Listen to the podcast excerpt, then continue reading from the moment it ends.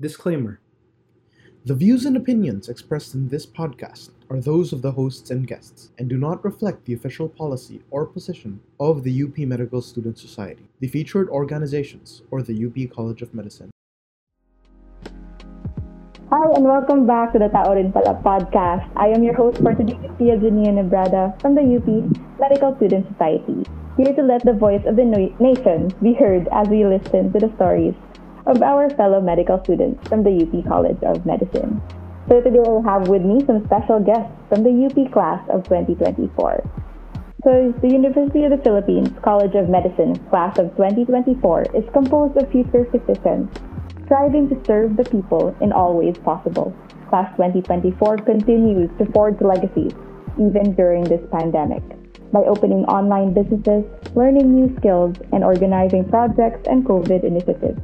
Here to share the struggles of the people and the unheard stories of the heroes of this pandemic are RJ Castro and Jaina Trumata. Hi guys, welcome to the show. Thank you so, so much for Dr. Pia for introducing us.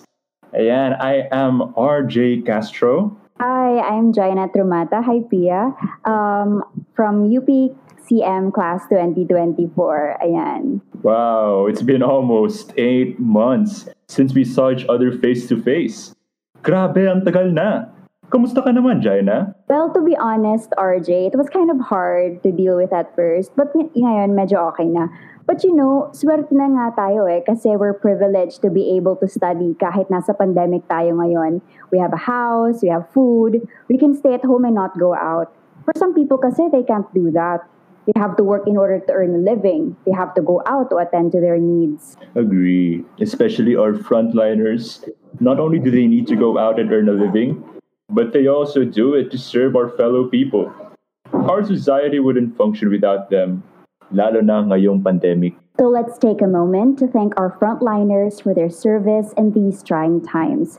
We would like to thank all the frontliners, especially those manning the groceries, uh, the mercados, the palenque, kasi without them, saan tayo bibili ng pagkain? Totoo, at sa ating mga superheroes from the tricycle drivers, the tricycad, sa mga jeepney drivers natin, at sa mga bus drivers, pati na rin sa ating mga taxi drivers and grab drivers, nako po, and angkas, maraming maraming salamat po sa inyo. You know, without them talaga, most people wouldn't be able to go long distances. Yes, that's true. We would like to thank all the people in general who still work despite the danger of going out and being infected by the virus. Maraming maraming salamat po sa inyong lahat. Of course, let's not forget our healthcare workers who risk their lives every day, saving lives, protecting us from these unseen enemies. Saludo po kami sa inyo. Yeah, as you mentioned, we have many types of frontliners. And then at the same time, I think we have also a lot of people who we consider healthcare workers. So, given our topic and for our audience, can you please explain sino nga ba ang mga healthcare workers natin? Yeah. So, marahil ang unang-unang maiisip natin kapag sinabing healthcare workers ay ang mga doktor. As doctors, they have the duty to prioritize providing care to their fellow Filipinos. Working closely and as tirelessly as them are the nurses. They assist doctors and closely monitor patients in the hospital and other healthcare facilities. Pero I think hindi lang naman ang mga nurses and doctors na lagi nating nakikita sa balita ang matatawag nating healthcare workers. I agree. There are many who work off the camera and behind the scenes as well. We have our barangay health workers and municipal health officers who work in the rural and hard to reach areas. Med techs who expertly conduct COVID 19 tests. Hospital staff, especially those who maintain the cleanliness and upkeep of our healthcare facilities. There is so much more silent and genuine service and compassion happening around us that the media would not be able to capture. They sacrificed so much. Noong nagsisimula pa lang ang ECQ around early March, hindi pa masyadong ramdam ng mga HCW ang epekto ng pandemic. It looked okay. There were less traffic on the streets, even the hospitals. They had to fix their rotations and shiftings. The only downside was the fact that they had to change their living arrangements as it was part of the safety precautions to limit movement and interaction to susceptible populations, even if they were family. Pero gaya nating lahat, nabigla rin sila sa patuloy na pagtaas ng dami ng positive cases at mga COVID patients sa bansa natin. The way they worked started to change drastically. Most, if not all of them, experienced their first pandemic, and they, along with all of our countrymen, were caught off guard. Hindi sila nakakauwi sa mga bahay nila.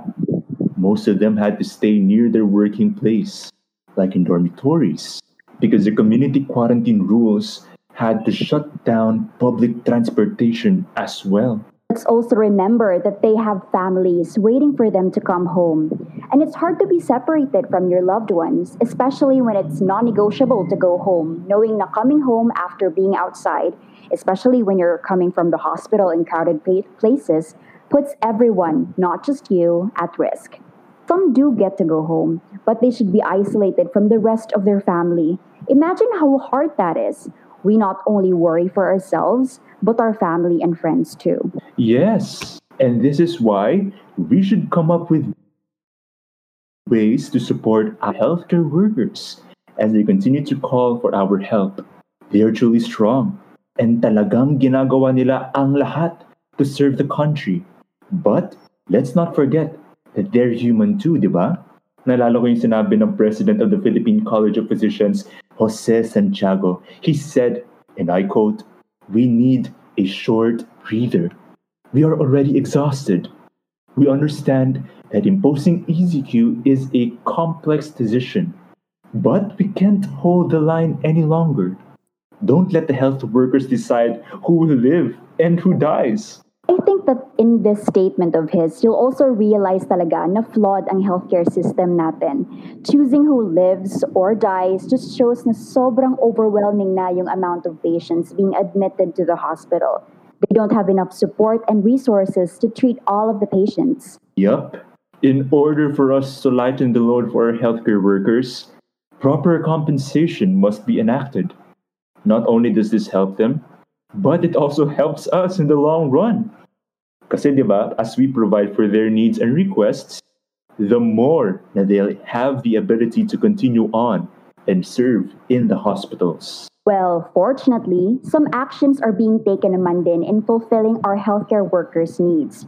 If I remember correctly, there's a bill that has already been proposed. It seeks to improve raw the incentives and benefits of our community healthcare workers. Ah, yes. The House Bill number 3985 or the Barangay Health and Wellness Reform Act of 2019. Ang alam ko, the bill proposes a monthly 3,000 pesos honoraria, monthly 1K hazard allowance, 100 peso subsistence allowance per day, monthly 1K transportation allowance, free medical care kapag na-confine sila in any public hospital, insurance coverage, and sick, vacation, and maternity leaves. I hope talaga this bill comes through kasi right now, I think it's still at the committee level at the House of Representatives. Totoo lang, marami-rami pa rin talaga ang dapat mangyari. Ngayong may pandemya, parang lalong bumigat yung responsibilidad natin na mapangalagaan ang health natin. Tapos syempre, parte na ng konsepto ng health ang mental health. I worry for our frontliners dahil pasa nila hindi lang ang hirap ng pagbigay ng serbisyo, kundi pati na rin yung emotional toll ng patient outcomes. Totoo yan, Jaina. Kaya, more than ever, kailangan nating pagtibayin ang mental health support for our frontliners. As Dr. Del Castillo, a psychiatrist from the UP Manila College of Public Health, once said, mental health support for our frontliners still need to be strengthened. Healthcare workers deal with death and isolation at an unprecedented rate during this time. Moreover, we do not value them as we say we do. Kung susuirin natin, ang krisis na ito, hindi lang talaga yung cases ng COVID ang tumataas. This is also a mental health crisis. Dagdag pa dyan, Umuusbong pa rin ang ibang mga krisis pangkalusugan at dapat hindi natin ito i-neglect. May flu season pa rin. Kaya dapat talaga hindi maantala ang pag-distribute ng bakuna. Grabe ang mga virus na to, mutate ng mutate. May pa-antigenic drift pang nalalaman tong influenza virus. Yun bang nag-change yung surface proteins nila? Wow naman, may pa-immunocrash course si Miss Jaina. Pang next week na exam pa yan ha? Pero oo, tama ka. Dapat hindi in-neglect ng gobyerno ang immunization program. Yan ay para ma-maintain pa rin natin ang herd immunity kung saan karamihan sa populasyon ay immune sa isang vaccine preventable disease dahil sa malawakang pagbabakuna. Mahirap na pag magkaroon pa tayo ng iba pang outbreak. Grabe no? At syempre, yung focus natin ay hindi lang dapat sa communicable disease like COVID at flu. Dahil andyan din ang non-communicable diseases like cancer, cardiovascular diseases, diabetes, at chronic respiratory diseases. Dapat hindi rin maantala ang pagbibigay ng serbisyo sa ganun. True, true. Lalo na't ang mga non-communicable diseases ang nagtotop sa leading causes of mortality sa Pilipinas. Dapat mag-focus din ang gobyerno sa Disaster Risk Reduction and Management o DRRM. Dahil bagyo season na naman ngayon. Kita ko nga sa IG stories ng batchmates natin, umuulan sa mga lugar nila sa Visayas at Luzon. Ay nako, give na give talaga ang sky pagdating sa mga tropical depression. Kaya dapat maging wais ang gobyerno sa pag-direct ng resources sa DRRM programs. Marami pa talaga tayong dapat gawin. So, you guys mentioned how the government has programs that they need to work on, di ba? How about for us, as members of the community, as fellow Filipinos, what can we do? Hmm. We can already get a lot from our host's question.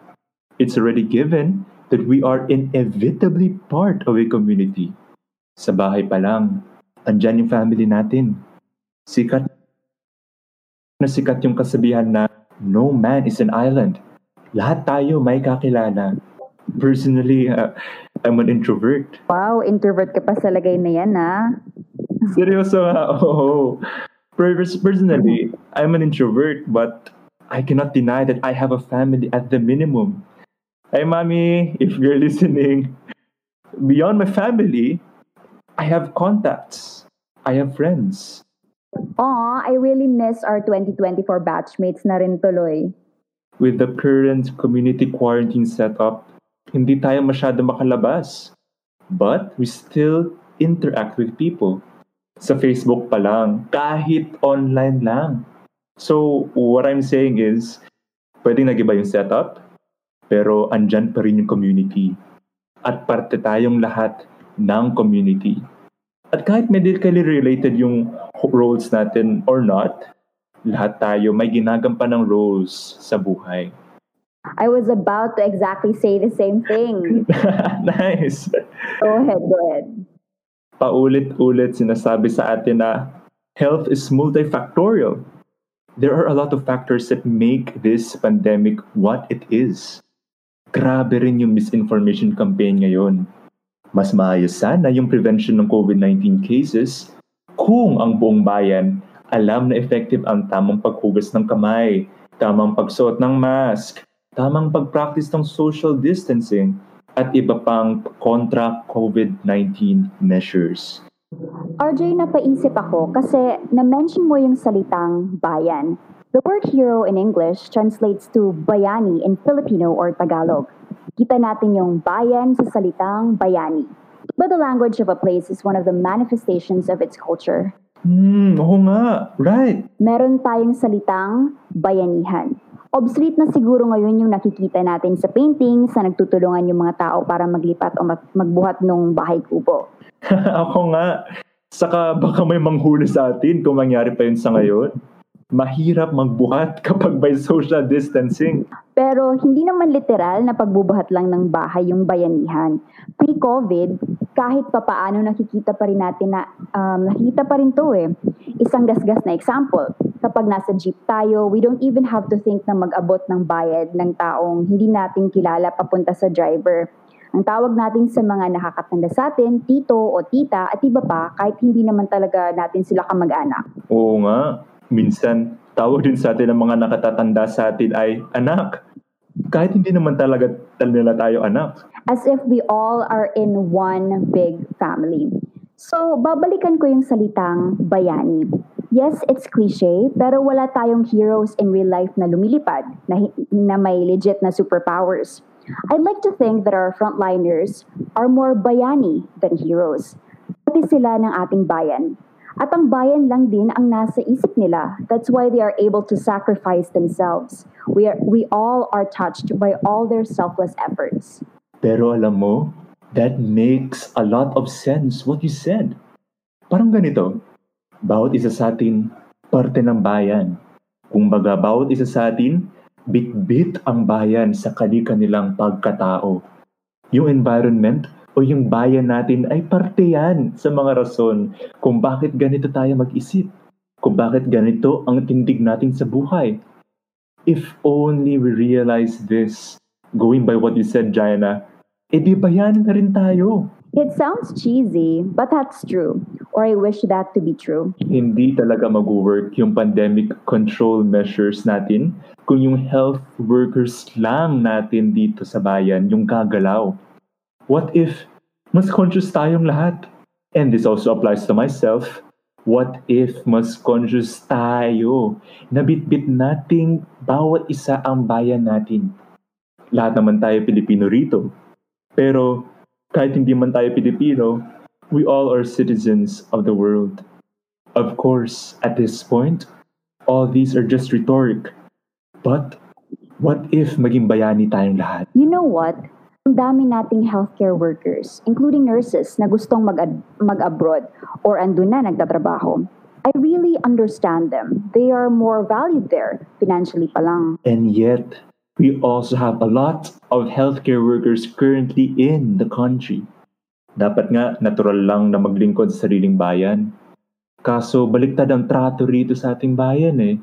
Kung meron mang maayos na pamalakad, yun yung exceptions, not the norm. Di ba? Dapat natural lang na maging maayos. But them staying here in the Philippines is as good as a heroic act. Or more like, we just realize na bayani na pala talaga tayo all along and we just have to act more like it.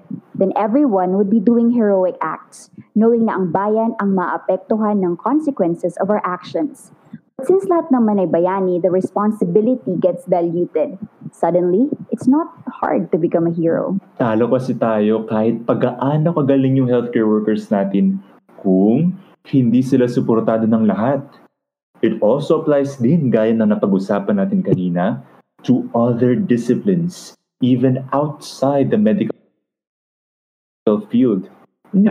Kailangan talaga ng support ng scientists. Baliw na baliw tayo sa research. And this should not be looked down upon.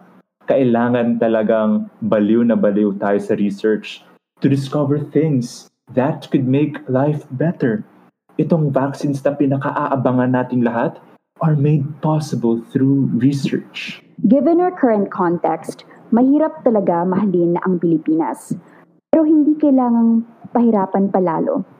Should genuinely help our healthcare workers by ending systemic neglect. If we all truly care for each other, we will make it easier for the people who carry us through our hardest times. It all comes back in full circle. Kung tutulungan natin ang bayan, gaganda ang kalagayan ng ating bayan. Kung maganda ang ating bayan, gaganda rin ang ating kalagayan. Katatapos lang ng third 201 module natin recently. Sa mga listeners natin, ito yung module namin na pharmacologic basis of therapeutics. Yan. Ang isa sa concept sa naturo sa atin ay yung synergy. Ganito yun. Normally, di ba, 1 plus 1 equals 2. Pero sa larangan ng gamot, minsan, pero hindi palagi ah, may mga kombinasyon na kayang magtulungan ang dalawang gamot. Sa ganitong halimbawa, pwedeng maging 1 plus 1 equals 3. O kaya 1 plus 1 equals 4. I-relate natin sa totoong buhay bilang example for our listeners. Kunyari ako, may kayang gawin. Kunyari, um, bilang musician, Tapos ikaw, Jaina, bilang excellent speaker or communicator, individually, given our own potential, kaya natin makaproduce ng certain work. Pero kunyari may collaboration tayo sa isang project. So may input ka as a communicator. Tapos ako bilang musician. We could create a work that is a good musical content that reaches a wide audience. Hence, mas madedeliver natin yung message natin ng mas maayos kaysa kung magkanya-kanya lang tayo. In this case, pwedeng ma-apply yung 1 plus 1 equals 4. And imagine if this synergy concept is applied sa sarili nating bayan. Kung lahat tayo bayani, kung lahat tayo may papel sa bayanihan, aayusin natin ng husto itong sistema that we all are in right now. At meron naman talaga tayong kanya-kanyang roles and talents. Reforms will be made for the better. Healthcare workers will be financially supported humanely. Lahat tayo may accountability and kukulangin itong allotted time natin for their podcast if I go on. Actually, ito nga, sana all bayani. Not everyone has to do big heroic acts. Saktong bayani lang na bitbit ang bayan sa puso. Sana all talaga. Uh, eh di matagal na tayong COVID-free, no? Eh di matagal lang hindi overwhelmed ang healthcare system sa atin. But you know, it's not yet too late for change. This is a challenge for everyone. If you're listening to this, parte kayo ng bayan. Tayo. Kaya natin to. Sounds heavy ah, pero yeah, kung lahat tayo bayani, at least sama-sama, 'di ba? It gets easier. It does. I really miss my friends na, everyone actually. Sana talaga matapos itong pandemic. Yeah, guys, I super agree. so, even me, I really miss everybody na. Tapos nahihirapan na ako coping with studies and everything without Mm. everybody. Pero yun, we can only hope. Ang ganda naman talaga ng messages and the lessons na nakakuha natin from this pandemic. Especially what we've discussed so far, sobrang inspiring talaga. So, guys, I think it was a very fruitful conversation. Ano, just to sum up everything that you've said so far, is there this particular thing that you want to tell the audience? Well, I would say na start where we are. And let's do the very best that we can. But we must call on others to do harmonious action. Because remember that systemic inequalities require systemic changes. And the system starts with us. And the system starts with every single one of us doing our own part in this. O naman, ano, siguro, pahalagahan natin ang ating frontliners. Hindi lang yung nasa hospital, yung mga doktor, kundi lahat ng tumutulong sa atin para ma-meet lahat ng basic needs natin, lalo na ngayong pandemic. Super agree. Sobrang, people I don't think realize how the world is just so interconnected with one another. Tapos, if we get to value these people that we normally wouldn't value, Siko, yun nga, yung synergy, di ba? Tapos may impromptu math lesson pa kanina. But that synergy just means that we can do uh, yung mga ginagawa natin in the ordinary day life. It can lead to a magnitude of things that we wouldn't have expected. So kahit yung simple thing of just caring more, sobrang laki na ng effect. So, thank you again, our guests from class 2024, RJ and Jaina. Thank you so Thank you, much. Pia. Thank you also so much, Doc Pia. I hope we can hear more from you too and the rest of the team. Thank you so much for this opportunity. Yeah, there- so I hope our listeners can remember a lot from this talk. Uh, for me, sobrang tumatak nga yung synergy idea. Tapos yung idea, of course, that frontliners and healthcare workers, sila yung medyo halatang ano, bayani, di ba? But as you said, we are all part of the community. And in that sense, we are all heroes. Because if we work together, we can have a better, so we can have a better life for all of us, a better community. So with that, our podcast for today has ended. So thank you for everybody who has listened, and who everybody who has learned and tuned in. Again, I am Pia, your host, and this episode of PRP 47 Voices is brought to you by the UP Medical Student Society and the UPCM class of 2024, as well as our media partner, wheninmanila.com. Once again, Tao Rin Pala is our way of giving back to the community. All proceeds of this event will go to the Aurora A. Quezon Elementary School, the Kulay Group of Artists, and the UP MSS COVID-19 Drive. If you're interested in donating, our list of donation channels are included in the description of this post.